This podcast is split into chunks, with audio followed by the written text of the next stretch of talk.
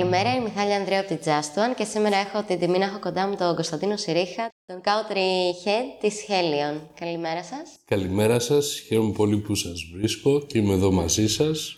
Να ευχηθώ κιόλας καλή επιτυχία στο νέο ξεκίνημα. Ευχαριστούμε πάρα πολύ.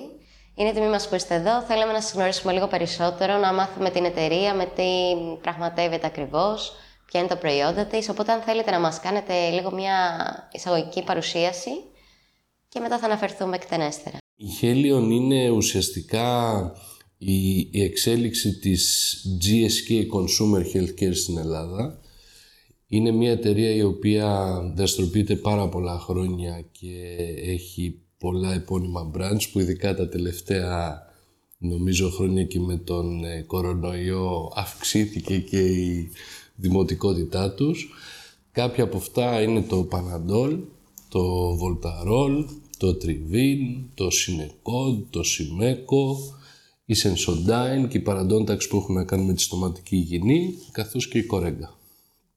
Η συγκεκριμένη εταιρεία σε ποιες χώρες δραστηριοποιείται εκτός της Ελλάδος; Δραστηριοποιείται, θα έλεγα, σε όλες τις αγορές σε παγκόσμιο επίπεδο που έχουν σημαντικό μας, υπάρχει δηλαδή σημαντική αγορά εκεί και σε εκείνες που δεν δραστηριοποιείται απευθείας λειτουργεί μέσω αντιπροσώπων αλλά είναι σε αρκετά μικρότερο ποσοστό.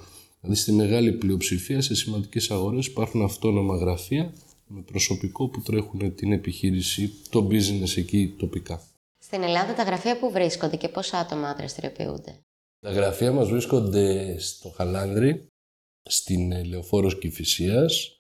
Το προσωπικό φτάνει αυτή τη στιγμή γύρω στα 105 άτομα.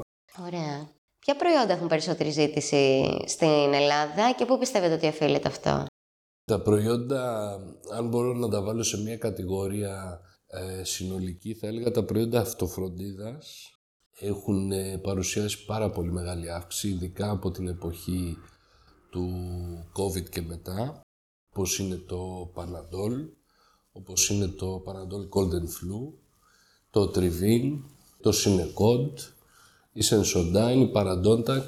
Είναι προϊόντα τα οποία επειδή ακριβώς βοηθάνε τον καταναλωτή να αντιμετωπίσει είτε προληπτικά είτε απολογιστικά να το πω έτσι, παθήσεις που έχουν να κάνουν με το αναπνευστικό, ε, ημιαλγίες, θέματα με τη στοματική υγιεινή, έχουν παρουσιάσει πολύ μεγάλη άνοδο. Στο παρελθόν δηλαδή ένας μέσος καταναλωτής μπορεί, αν είχε ένα πυρετό ή έναν πονοκέφαλο, να πήγαινε πιο εύκολα ενδεχομένως στον γιατρό να δει τι συμβαίνει. Τώρα φαίνεται ότι έχει ευαισθητοποιηθεί πιο, πιο πολύ και προσπαθεί να το αντιμετωπίσει νωρίτερα μόνος του είτε να μπορέσει να το αντιμετωπίσει και πιο νωρίς, χρησιμοποιώντας κατηγορίες για παράδειγμα όπως είναι οι βιταμίνες. Να ενισχύσει το νοσοποιητικό του, ούτως ώστε να έχει λιγότερες πιθανότητες να νοσήσει. Πώς η εταιρεία κάνει engage τους υπαλλήλους, ειδικά εν καιρό COVID; Αυτό είναι μια πολύ ωραία ερώτηση. Ε, με διάφορους τρόπους. Την εποχή που ήμασταν ε, σχεδόν ε, εξ ολοκλήρου εξ Προσπαθούσαμε να έχουμε τακτικά ενημερώσεις εταιρικές προς το συνολικό προσωπικό, είτε να αφορά εξελίξεις της αγοράς και το πώς πηγαίνει και εξελίσσεται η εταιρεία, είτε αφορά αλλαγές εντός εταιρείας, είτε αφορά πράγματα τα οποία βγαίνουν, συμβαίνουν στο ευρύτερο περιβάλλον. Αυτό ήταν αρκετά, προσπαθούσαμε να είναι αρκετά συχνό Επίσης είχαμε πολλά σεμινάρια, εκπαιδεύσεις πίσω από το κομμάτι του τι σημαίνει λειτουργώ πλέον σε μια νέα πραγματικότητα χωρίς να έχω τον συνάδελφό μου απαραίτητα δίπλα μου αλλά να μπορώ παράλληλα να κάνω τη δουλειά μου και να συνδυάσω και τις δουλειές του σπιτιού. Γιατί αυτό είναι μια πραγματικότητα που συνέβη όταν είμαστε στο σπίτι με την οικογένεια και ειδικά την εποχή που ήταν και τα παιδιά εντός.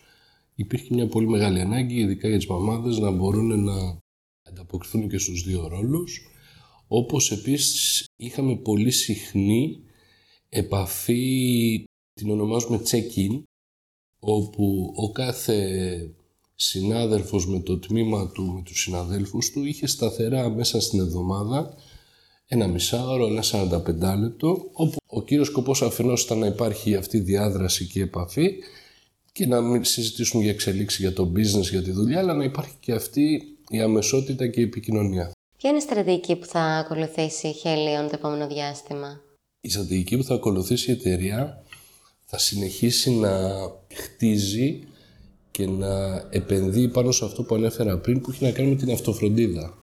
Επομένως, δικός μας στόχος είναι να μπορέσουμε να βοηθήσουμε τον καταναλωτή και μέσα από τα προϊόντα αυτά κάθε αυτά να αντιμετωπίσει πιο γρήγορα συμπτώματα δικά του ή να τα προλάβει καλύτερα και παράλληλα να μπορέσουμε μέσα από το δίκτυο των επιστημονικών μας συνεργατών που είναι τα φαρμακεία και οι οδοντίατροι να ενημερώσουν πιο ενδελεχώς όσο γίνεται πιο αναλυτικά πλέον τους καταναλωτές για να μπορέσουν να στηρίξουν και να ακολουθήσουν αυτή την οδό που ονομάζουμε αυτοφροντίδα. Διότι η αυτοφροντίδα είναι μια πλατφόρμα η οποία φαίνεται ότι γίνεται όλο ένα και πιο σημαντική για τη διαχείριση της καθημερινής μας υγείας. Έχετε σκεφτεί διαφορετικούς τρόπους να προσελκύσετε τα κοινά, για παράδειγμα τους 15-30 ετών σε σχέση με τους 40-50, ε, δεν ξέρω πώς το διαχωρίζετε. Ναι, το έχουμε σκεφτεί. Η αλήθεια είναι ότι επειδή έχουμε ένα πορτοφόλιο προϊόντων το οποίο έχει και κοινά χαρακτηριστικά αλλά και αρκετά διαφορετικό προφίλ σε πολλές περιπτώσεις. Τι θέλω να πω, έχουμε προϊόντα τα οποία απευθύνονται στον πόνο, όπως είναι για παράδειγμα το Panadol και το Voltarol, αλλά έχουν διαφορετικό προφίλ. Δηλαδή το Panadol απευθύνεται στον συστημικό πόνο, αυτό που λέμε πονοκέφαλος, μυαλγία, ενώ το Voltarol απευθύνεται στον τοπικό πόνο. Και υπάρχει και διαφορετικό προφίλ καταναλωτών που τις περισσότερες φορές ε, διαχειρίζεται αυτό το πόνο. Επομένως, ανθρώπους που είναι είτε πιο νέοι σε ηλικία και αθλούνται συχνά, οπότε έχουν πιο εύκολα μυϊκούς τραυματισμούς, τραβήγματα κτλ.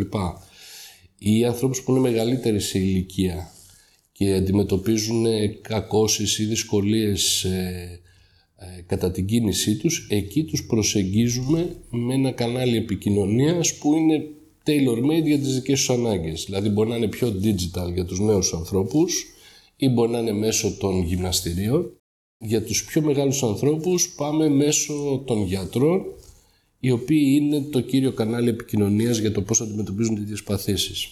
Επομένως υπάρχει πολύ και είναι και η ομορφιά νομίζω της δουλειάς μας αυτή να μπορούμε να ξεκλειδώνουμε και να βρίσκουμε τον κατάλληλο τρόπο κάθε φορά να επικοινωνούμε με το κοινό. Από ποιες θέσεις αποτελείται η ομάδα σας, δώστε μας μια ιδέα του οργανογράμματος, αν θέλετε. Λοιπόν, η εταιρεία λειτουργεί και αυτό νομίζω είναι μια γενικότερη τάση τα τελευταία χρόνια, ειδικά των πολυεθνικών. Αυτό που ονομάζουμε ένα hybrid environment. Οπότε στην Ελλάδα υπάρχουν ε, οι διευθύνσεις πωλήσεων που έχουν να κάνουν το κομμάτι του φαρμακείου, που είναι ένα μεγάλο κομμάτι του business, η διεύθυνση πωλήσεων του σούπερ μάρκετ, που είναι ένα άλλο κανάλι, η ιατρική ενημέρωση, η διεύθυνση ιατρικής ενημέρωσης που ασχολείται με την ενημέρωση τους γιατρούς και τους ειδικούς υγείας. Και μετά υπάρχουν τα τμήματα τα οποία είναι πιο κοντά στο εμπορικό, ας το ονομάσουμε κομμάτι της εταιρείας που είναι το marketing και το comex, το trade marketing, να το πω έτσι. Ε, και στη συνέχεια υπάρχουν τα υπόλοιπα δεν θα τα πω υποστηρικτικά, θα τα πω τα τμήματα τα οποία είναι πολύ βασικά για την everyday λειτουργία της εταιρείας, όπως είναι το supply chain, το finance, το HR κτλ. Οι άνθρωποι που ηγούνται αυτών των τμήματων έχουν την ευθύνη για τα τμήματα αυτά στην Ελλάδα, σε συνεργασία με μένα, αλλά έχουν επίσης και μία σχέση με το εξωτερικό, όπου μαζεύονται σε επίπεδο function από πολλές χώρες και προσπαθούν να έχουν μία νέα γραμμή. Οπότε είναι ένα μοντέλο που υπάρχει μια κεντρική καθοδήγηση εδώ στη χώρα και ένας συντονισμός και παράλληλα και μια καθοδήγηση από το εξωτερικό για το function. Όσον αφορά το τμήμα του HR στην Ελλάδα, θα μπορούσατε να μας δώσετε λίγο μια ιδέα πώς γίνεται η στελέχωση των θέσεων και αν υπάρχουν κάποιες ανοιχτές αυτό το διάστημα που θα θέλατε να προσελκύσουμε κοινό. Λοιπόν, η αλήθεια είναι στο κομμάτι του HR περνάμε μια μεταβατική περίοδο σαν εταιρεία και το λέω αυτό διότι ξεκινήσαμε πριν ένα χρόνο περίπου, όχι, όχι μόνο εμείς, όλες οι, τα BUs της εταιρείας να δουλεύουν με ένα πιο κεντρικοποιημένο σύστημα διαχείριση HR, το οποίο όμως φάνηκε στην πορεία ότι είχε αρκετές δυσκολίες και έχουμε καταλήξει στο να επαναφέρουμε τη λειτουργία του HR, τουλάχιστον σε θέματα που έχουν να κάνουν κυρίως με την εκπαίδευση, την εξέλιξη των ανθρώπων σε τοπικό επίπεδο. Οπότε υπάρχει πλέον, επανήλθε να το πω πιο σωστά, ο ρόλος του HR partner για τον BU το δικό μας και ο οποίος ρόλος έχει την ευθύνη ε, για 360 θέματα HR από το κομμάτι του recruiting μέχρι την εκπαίδευση κτλ.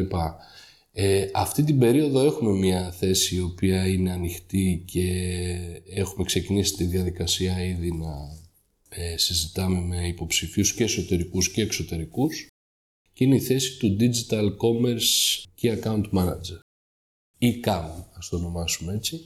Φαίνεται ότι αυτό το κανάλι, όχι φαίνεται, είναι δεδομένο πλέον, αναπτύσσεται με πολύ ταχύς ρυθμούς και έχει και διάφορες απαιτήσεις οι οποίες προκύπτουν και στην πορεία που έχουν ανάγκη από διαφορετική, να το πω, διαφορετικό στήσιμο των resources που βάζεις πίσω από αυτό το κανάλι.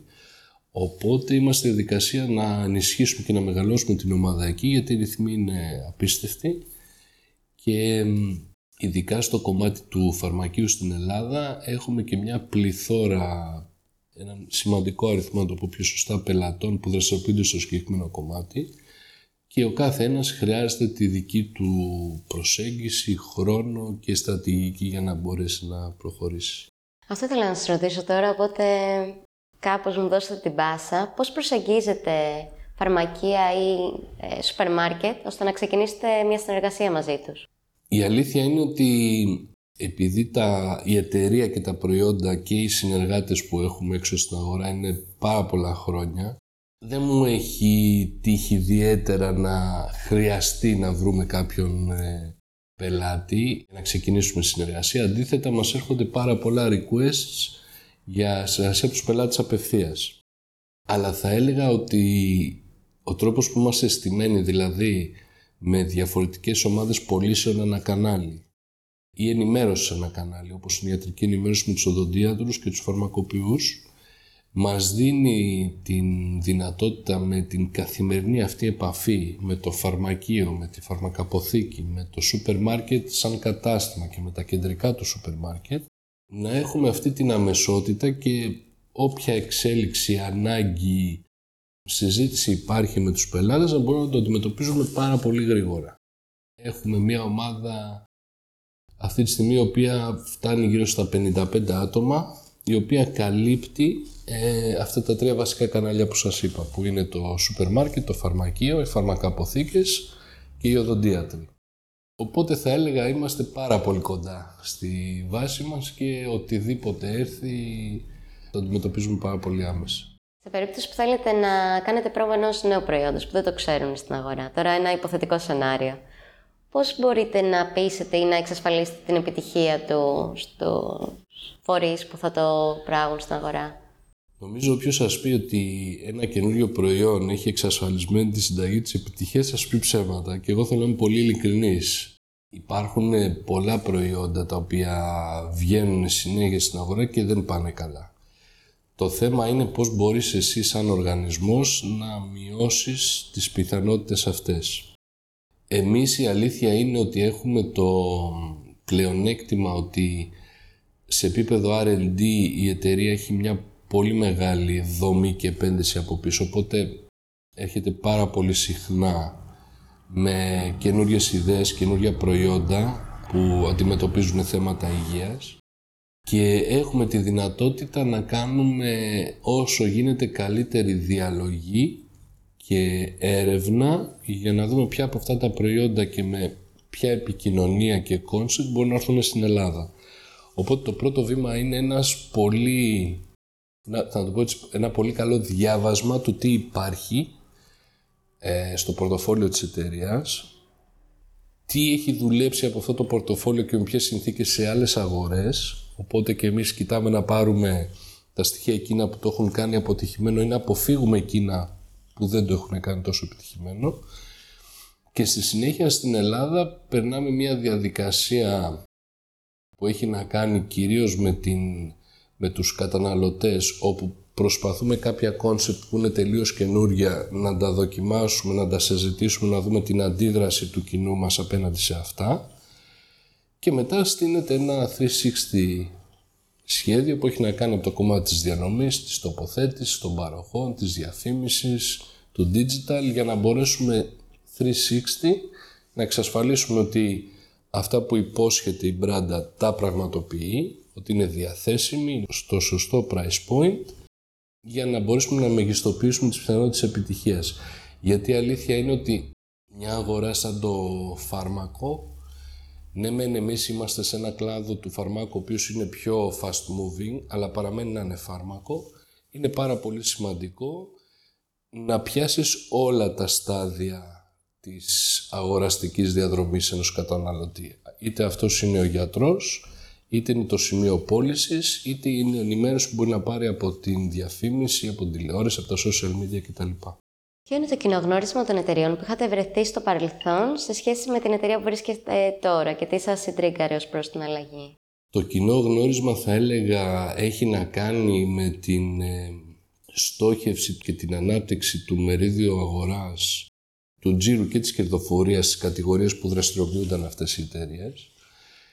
Θα έλεγα ότι ένα κοινό χαρακτηριστικό είναι η μέτρηση, από τη μία ο σχεδιασμός και η άλλη η μέτρηση της υλοποίησης αυτού του σχεδιασμού, άρα να μπορούμε να έχουμε ένα end-to-end πλάνο από το στρατηγικό κομμάτι μέχρι την εκτέλεση, που να μπορούμε να το παρακολουθούμε, να το αξιολογούμε και να κάνουμε διορθωτικές κινήσεις.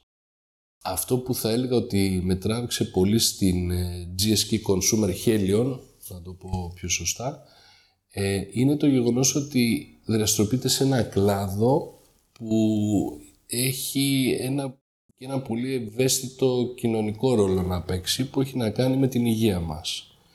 Και επειδή αυτό το, αυτή η θεματολογία, ειδικά τα τελευταία χρόνια, έχει αναπτυχθεί πάρα πολύ, νομίζω ότι το να έχεις τη δυνατότητα να έρχεσαι σε επαφή με επιστήμονες, με ανθρώπους που είναι πίσω από το core science της υγείας, είτε είναι οδοντίατροι, είτε είναι φαρμακοποιοί, είτε είναι παθολόγοι, είτε είναι παιδίατροι και παράλληλα και το εμπορικό κομμάτι που είναι η φαρμακοποιοί και το κατάστημά τους και τι προϊόντα έχουν και η τιμολογιακή τους πολιτική.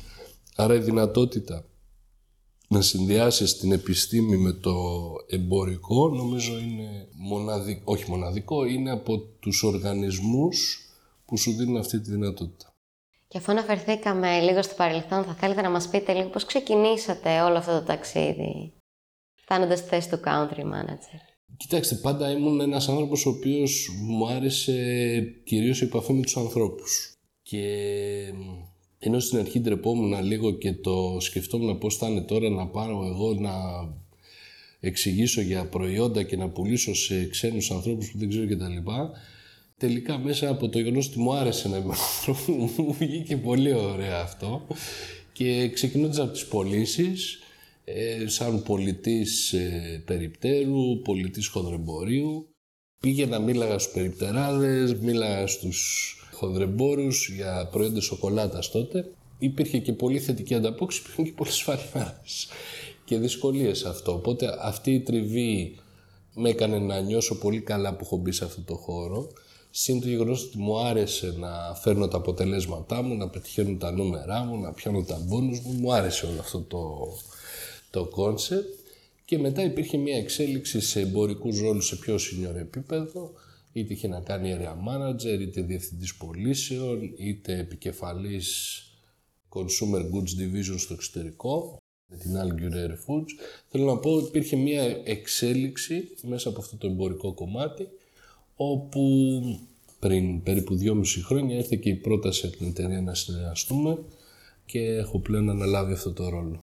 Σαν επόμενο step, τι θα θέλατε για την καριέρα σας; Θα με ενδιέφερε ένας ρόλος ο οποίος να είναι ενδεχομένως σε regional επίπεδο, δηλαδή θα μου άρεσε πολύ να δω πώς λειτουργεί η εταιρεία ή άλλες εταιρείες σε άλλες αγορές και αυτό το, επειδή το βίωσα πολύ έντονα την περίοδο που ήμουν στο εξωτερικό όπου είχα περίπου 20 χώρες σαν, σαν ε, τομέα ευθύνης από την Αφρική μέχρι την Ασία και είδα πολύ διαφορετικά μοντέλα λειτουργίας, κουλτούρες και τρόπους προσέγγισης στην αγορά που δεν φανταζόμουν ότι υπήρχαν γιατί πολλές φορές νομίζω όλοι μας παθαίνουμε αυτό που και λογικό είναι το λέω και στον εαυτό μου καμιά φορά ιδρυματοποίησε.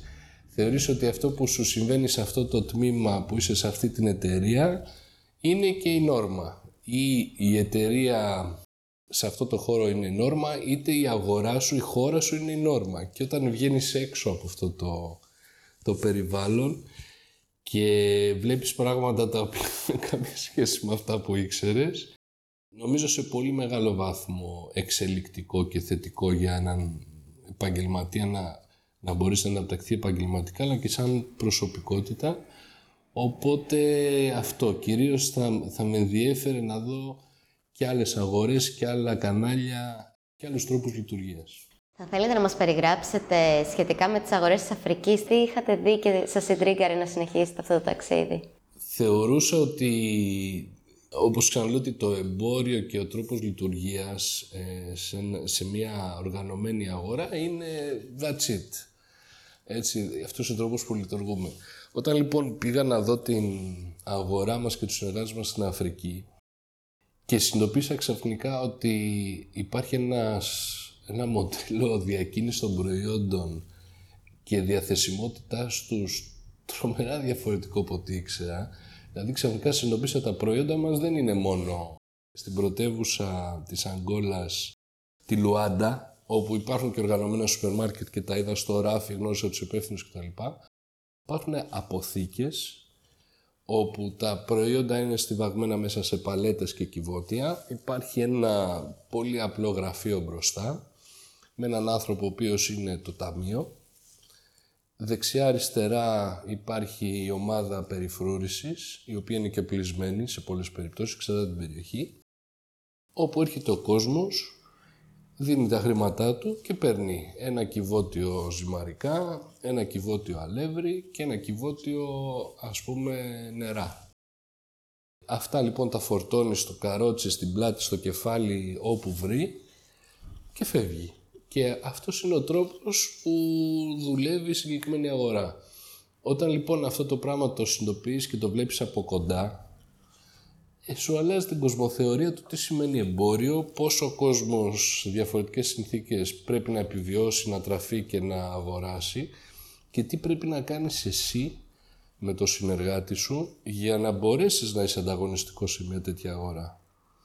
Ε, γιατί είναι τελείως διαφορετικό. Μπαίνω σε ένα σούπερ μάρκετ, διαλέγω, βλέπω κτλ. Και είναι τελείως διαφορετικό να έχω εγώ μια αποθήκη, ένας ανταγωνιστής μια άλλη αποθήκη και να πρέπει να διακινήσω τα προϊόντα μου μέσα από αυτό το, το σύστημα. Άρα και κοιτάτε να πιάσετε έτσι λίγο λαϊκά πελάτες τις αποθήκες, όχι τόσο πολύ τα καταστήματα ουσιαστικά είναι οι τοπικές αποθήκες που ο τοπικός αντιπρόσωπος που έχουμε, που είναι ο εισαγωγέας των δικών μας προϊόντων, πρέπει να χτίσει εκείνους τους δεσμούς, τις σχέσεις, που να επιτρέπουν τα δικά μας προϊόντα να παίρνουν, να το ονομάσω έτσι, την πρωτοκαθεδρία της διαθεσιμότητας ε, σε αυτές τις αποθήκες. Πώς μπορείτε να πείσετε ένα νέο μπορώ να συνεργαστεί μαζί σας στην Αφρική, για παράδειγμα; Κοιτάξτε, είναι δύο οι πολύ βασικοί και είναι και λίγο τετριμένοι οι, οι τρόποι να πείσει κάποιον να συνεργαστεί και έχει να κάνει με την σταθερότητα στην ποιότητα που του δίνεις άρα πρέπει να ξέρεις ότι κάθε φορά το προϊόν που παραλαμβάνει και διακινεί έχει τις ίδιες προδιαγραφές και φαίνει τα ίδια αποτελέσματα με αυτό που ξέρει και γνωρίζει και το δεύτερο είναι η τιμή. Εάν αυτά τα δύο τα συγκεράσεις και έχεις χτίσει και μια μακροχρόνια συνεργασία όπου είσαι consistent σε αυτό που συμφωνείς και κάνεις μαζί του, μετά η συνεργασία κλειδώνει σε μεγάλο βαθμό και δεν έχει λόγο και αυτός και εσύ να δοκιμάσεις κάτι πολύ διαφορετικό από τη στιγμή που έχεις βρει τη φόρμουλα συνεργασίας. Αλλά κατά κύριο λόγο είναι η τιμή και το consistency πίσω από την ποιότητα. Ποια ήταν η πιο δύσκολη απόφαση που έπρεπε να πάρετε όντας σε μια θέση υψηλής ευθύνης; Η πιο δύσκολη απόφαση είχε να κάνει την περίοδο της ε, συγχώνευσης που είχαμε με την ε, Pfizer, την εποχή που η εταιρεία ονομαζόταν GSK Consumer, έγινε εξαγορά της Pfizer του καταναλωτικού βραχίωνα, να το πω έτσι. Οπότε έπρεπε οι δύο εταιρείες να γίνουν μία και μέσα σε αυτή τη διαδικασία υπήρχαν θέσεις οι οποίες στο προηγούμενο καθεστώς ήταν κάθε μία αυτόνομη και ξεχωριστή για την, για την εταιρεία στην οποία ανήκε. Στην καινούργια εταιρεία όμως ήταν μία θέση. Οπότε βρεθήκαν δύο άνθρωποι να διεκδικούν την ίδια θέση που είχαν προηγουμένως, εξαιρετικά ικανοί, με εμπειρία, με αποτελέσματα, όπου εκεί αυτή η επιλογή ήταν πάρα πολύ δύσκολη να γίνει, γιατί από τη μία ήθελες να κάνεις την καλύτερη δυνατή επιλογή για το, για το business και για την επόμενη μέρα και από την άλλη βεβαίως δεν ήθελες να δικήσεις και κανέναν γιατί αυτές οι αποφάσεις μπορεί δυνητικά να επηρεάσουν ε, τη ζωή και την καθημερινότητα των συναδέλφων, των συνανθρώπων μας. Οπότε πρέπει και με επαγγελματισμό να προσεγγίσεις μια τέτοια διαδικασία αλλά και με ευαισθησία. Περιγράψτε μας μια τυπική ημέρα ενός country head σε μια πολυεθνική εταιρεία και ποια είναι τα daily task που, ή challenges που αντιμετωπίζετε. Δεν υπάρχει τυπική ημέρα. Αστειεύομαι. Υπάρχει ένα πρόγραμμα το οποίο το γνωρίζεις εκ των προτέρων και έχει να κάνει κυρίως με τις συναντήσεις και τον προγραμματισμό που πρέπει να κάνεις σε μεγάλο χρονικό διάστημα. Άρα ξέρεις το επόμενο διάστημα ποιες είναι οι βασικές συναντήσεις, η προετοιμασία που χρειάζεται, το αποτέλεσμα που θες και τις πλανάρεις ε, αναλόγως. Μετά υπάρχει ο χρόνος που αφιερώνω κυρίως στο κομμάτι της αγοράς, των πελατών, των συνεργατών μας για να καταλάβω κι εγώ καλύτερα τι γίνεται, τι ανάγκες υπάρχουν, τι εξελίξεις υπάρχουν, αν αυτό που έχουμε σκεφτεί ε, makes sense or not. Υπάρχουν μετά διάφορα ad hoc θέματα που προκύπτουν ε, σε καθημερινή βάση, είτε έχει να κάνει με το προσωπικό, είτε έχει να κάνει με θέματα της αγοράς ή κάποια καινούργια διάταξη για τους εργαζομένους που πρέπει να δούμε πώς θα την εισχωρήσουμε και θα την βάλουμε να δουλέψει μέσα στα συστήματά μας. Και μετά η επαφή με τους συνεργάτες μου που έχει να κάνει με θέματα που έχουν και εκείνοι στα δικά τους ε, τμήματα, στην καθημερινότητά τους που κοιτάμε να τα λύσουμε και να τα προσεγγίσουμε τον καλύτερο δυνατό τρόπο. Αλλά το μόνο σίγουρο είναι ότι καμιά μέρα δεν μοιάζει με την προηγούμενη. Και αυτό είναι και το ενδιαφέρον. Σαφώς. Επομένως, φαντάζομαι ότι αρκετό μέρος της ημέρας το περνάτε μέσα στην εταιρεία είτε από το σπίτι δουλεύοντας μερικές μέρες. Σωστά. Η αλήθεια βέβαια είναι ότι το τελευταίο διάστημα έχουμε ξεκινήσει μία προσέγγιση όπου για κάποιες μέρες την εβδομάδα να αρχίσουμε να ξαναρχόμαστε στο γραφείο, τουλάχιστον για κάποιες μέρες γιατί σίγουρα η διαπροσωπική επαφή είναι σημαντική και συνειδητοποιούμε και όλοι μας ξαφνικά όταν βρισκόμαστε σε ένα χώρο όλοι μαζί ότι α, πώς έχεις αλλάξει, τι έχει συμβεί, τα παιδιά σου, η γυναίκα σου κτλ. που όταν περνάς το 70% της ημέρας σου στη δουλειά ε, οι συνεργάτες σου πια είναι και η καθημερινότητά σου. Έτσι. Οπότε θες να ξέρεις τι κάνουν, να ξέρουν εκείνοι τι κάνεις.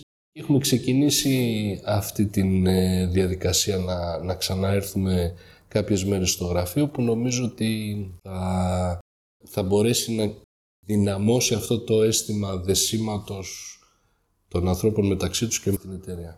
Σχετικά με την επιστροφή τώρα στο γραφείο, γιατί φαντάζομαι ότι επιστρέφετε με ένα υβριδικό μοντέλο. Κάνατε κάποια trainings για να έρθετε λίγο πιο κοντά, να ενισχύσετε τις σχέσεις σας μεταξύ των συναδέλφων; Από τη μία μεριά είχαμε μια περίοδο που έπρεπε να μάθουμε να λειτουργούμε σε πολλούς τομείς remotely και υπήρχε πολύ έντονη εκπαίδευση πίσω από αυτό. Είτε είχε να κάνει με τη μεταξύ μας συνεργασία είτε με την επαφή με τους πελάτες και τους συνεργάτες μας. Και επειδή αυτή η περίοδος ήταν μεγάλη και έντονη, νομίζω ότι άρχισε σε ένα μεγάλο βαθμό η διαπροσωπική επαφή να χάνεται και τώρα που έχουμε ξεκινήσει πάλι σιγά σιγά να επαναρχόμαστε στο γραφείο με ένα ευρυδικό μοντέλο όπως σωστά είπατε άρα να ερχόμαστε και μια-δυο ημέρες την εβδομάδα στο γραφείο, ανα τμήματα, ανα τέλος πάντων με διάφορους τρόπους, αναπαρέες με διάφορους τρόπους. Ε, εκεί, επειδή διαπιστώνουμε και νομίζω και ήδη το αισθανόμαστε στην αρχή για κάποιο διάστημα, αισθάνεσαι λίγο όμορφα μεν, γιατί ξανά σε επαφή με κόσμο που ξέρεις και τα λοιπά, αλλά από την άλλη η καθημερινότητά σου στη συνεργασία δεν ήταν η ίδια, οπότε είμαστε στη διαδικασία να αρχίζουμε όσο γίνεται να κάνουμε και events ή συγκεντρώσεις, δηλαδή προσπαθούμε μια φορά τον μήνα η κάθε ομάδα να βγει έξω για ένα φαγητό, ας πούμε, να πούνε πέντε κουβέντες παραπάνω, να μιλήσουν και για τα εκτός δουλειάς, για να ξαναγίνει αυτό το bonding. Οπότε υπάρχει συνεχή διαδικασία πίσω από αυτό. Και χρόνος για χόμπις και προσωπική ζωή υπάρχει; Νομίζω ότι πρέπει να υπάρχει. Υπάρχουν περίοδοι σαφώς που είναι δύσκολοι και μπορεί να χρειαστεί και προσωπικός χρόνος και το Σαββατοκύριακο να αφιερώσεις. Αλλά νομίζω σαν νόρμα, σαν ε, καθημερινή κατάσταση πρέπει να επιδιώκουμε να έχουμε χρόνο με την οικογένεια, τους φίλους, τα χόμπι μας, γιατί αν δεν το κάνουμε αυτό, δεν θα μπορέσουμε να κάνουμε σωστά recharge και να φέρουμε και τον καλύτερο αυτό μας στη δουλειά.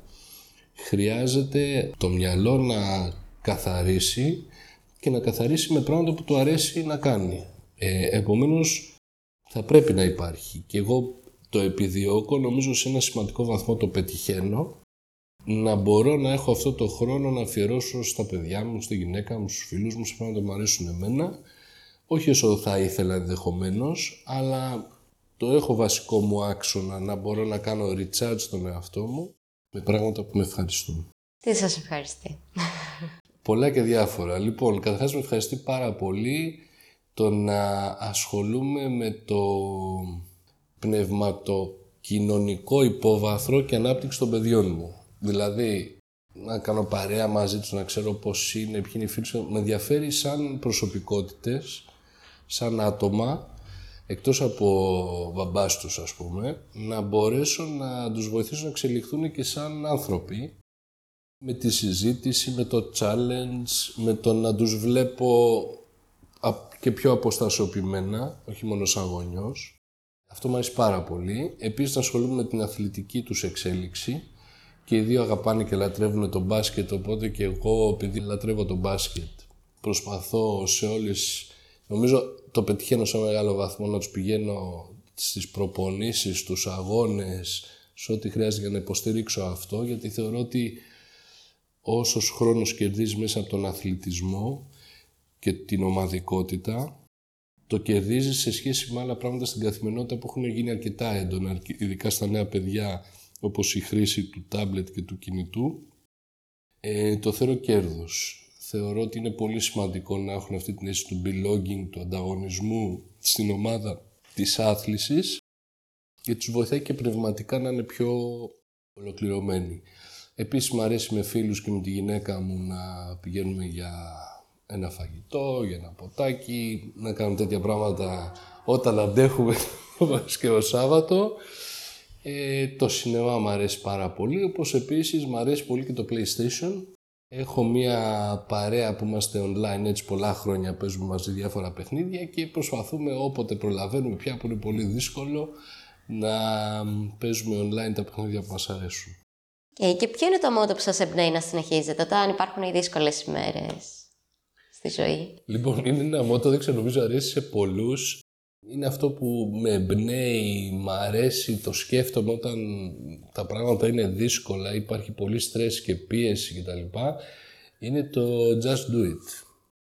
Νομίζω ότι αν σταθμίσω στην προσωπική μου εξέλιξη σαν άνθρωπος αλλά και στην επαγγελματική της φορές που έλεγα τώρα αυτό το κάνεις, δεν το κάνεις, το κάνεις, δεν το κάνεις. Συνήθως, όχι πάντα, συνήθως όμως το ένστικτό με βοήθαγε να πάρω τη σωστή απόφαση. Οπότε όταν ένιωθα ότι αυτή είναι η σωστή απόφαση και μετά ξεκινάνε τα what if, who if και τα λοιπά μες στο μυαλό μας που είναι φυσιολογικό, Κάποια στιγμή έκανα έτσι ένα πώς, είναι, δεν τελειώνει αυτό η ανάλυση. Just do it. Από τη στιγμή νιώθεις καλά με αυτό και ας μην έχεις όλα τα δεδομένα απαραίτητα, ε, go for it. Γιατί έτσι δεν μένουν και τα αποθυμένα. Σαφώς, σαφώς. Και νομίζω και μέσα από τις αποτυχίες, γιατί αυτή η επιλογή φέρνει και αποτυχίες, δυναμώνεις, μαθαίνεις και εξελίσσεσαι. Από τη στιγμή που πάντα το intention σου, η πρόθεσή σου και η προσέγγιση έχει θετικό πρόσημο και θες να βγάλεις ένα καλό αποτέλεσμα, ακόμα και η αποτυχία είναι κάτι που θα σε βοηθήσει να εξελιχθείς και να γίνεις καλύτερος. Άρα μόνο κερδισμένος βγαίνεις. Έτσι νομίζω. Και αγαπημένος προορισμός όταν υπάρχει ο χρόνος λοιπόν για να χαλαρώσετε κι εσείς; Δύο είναι. Ο ένας ήταν πρόσφατος που πήγαμε όλοι μαζί με την οικογένεια στη Euro Disney και για μένα ήταν πολύ ωραίος γιατί είχα πάει ήταν 18, 17-18 χρονών και μου είχε μείνει μια τρομερή εμπειρία οπότε το να πάω με την οικογένειά μου και να νιώσουν ειδικά τα παιδιά αυτό που ένιωσα εγώ ήταν ε, τρομερό συναίσθημα και εμείς πάλι να νιώσουμε παιδιά όλο, σε όλο αυτό το concept. Άρα αυτός είναι ένας αγαπημένος ε, προορισμός, περάσαμε πάρα πολύ ωραία. Ο δεύτερος είναι που δεν ξέρω πότε και πώς θα μπορούσε να ξαναγίνει, αλλά εκεί ένιωσα πραγματικά ότι είμαι σε μια άλλη διάσταση και σε ένα άλλο περιβάλλον που είναι οι Μαλδίδες, όπου ήμουν σε ένα νησί που δεν υπήρχε τίποτα από αυτά που ξέρουμε εμείς στα εστιατόρια, κλαμπ και τέτοια πράγματα. Ήταν πολύ ωραίο ξενοδοχείο, αλλά πάνω σε ένα, μια βραχονισίδα με υπέροχα νερά και τροπικό δάσος και τα λοιπά και ένιωθες πραγματικά ότι είσαι στην άκρη του κόσμου, σε ένα περιβάλλον μαγικό, απίστευτη ηρεμία και να μην ακούς τίποτα εκτός από το θρόισμα των φίλων και τα, και τα πουλιά ε, που με τη γυναίκα μου Δηλαδή το θυμόμαστε ακόμα και θέλουμε κάποια στιγμή να μπορούμε να το επαναλάβουμε. Νομίζω όλοι οι άνθρωποι θα έπρεπε έστω για 10 μέρες να φεύγουν εκεί, να μην έχουν εξάρτηση ούτε με τα κινητά, υπολογιστές. Καταρχάς, ε, είχαμε μείνει πέντε μέρες νομίζω, ή έξι, και ε, αισθανθήκαμε ότι ήμασταν εκεί πάνω από μήνα. Είναι τρομερό. Δηλαδή, γυρίσαμε και πόσο καιρό είμαστε εδώ, ας πούμε; Είχαμε χάσει λίγο την επαφή με το. Προσφέρει μάλλον ψυχική ισορροπία, ξεκούραση. Σίγουρα, σίγουρα, σίγουρα.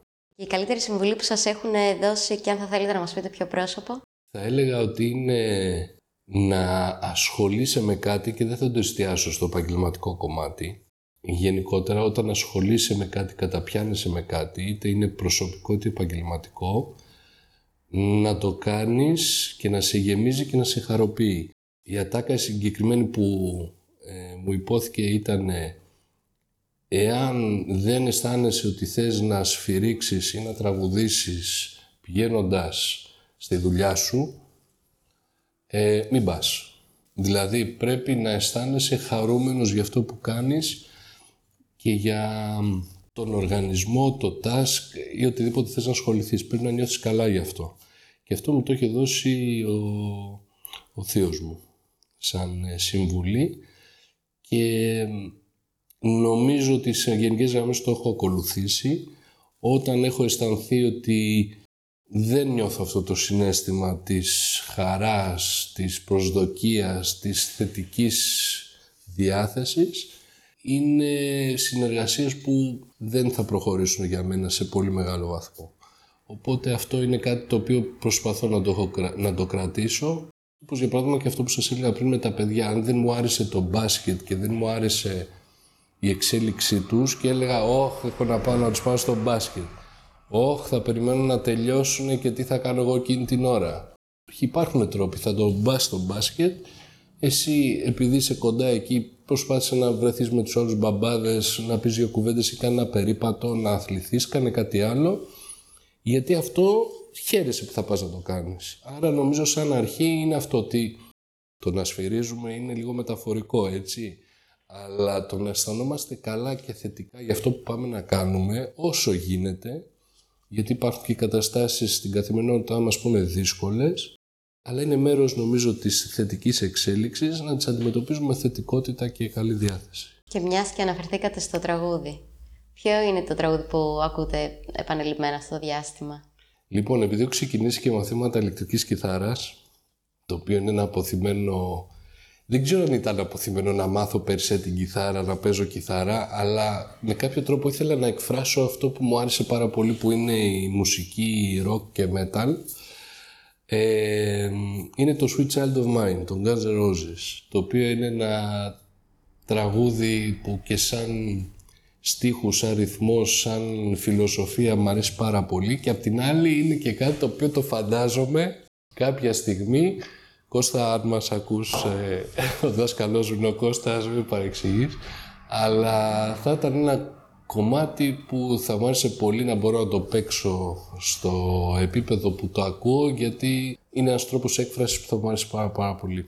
Σας ευχαριστούμε πάρα πολύ για ε, σήμερα. Εγώ ευχαριστώ για την κουβέντα και πραγματικά ήταν πολύ ενδιαφέρουσα η συζήτηση από όλες τις απόψεις και να ευχηθώ καλή επιτυχία και συνέχεια και στα επόμενα podcast που θα έχετε. Ευχαριστούμε πάρα πολύ. Εμείς θα είμαστε και πάλι κοντά σε δύο εβδομάδες. Καλή συνέχεια.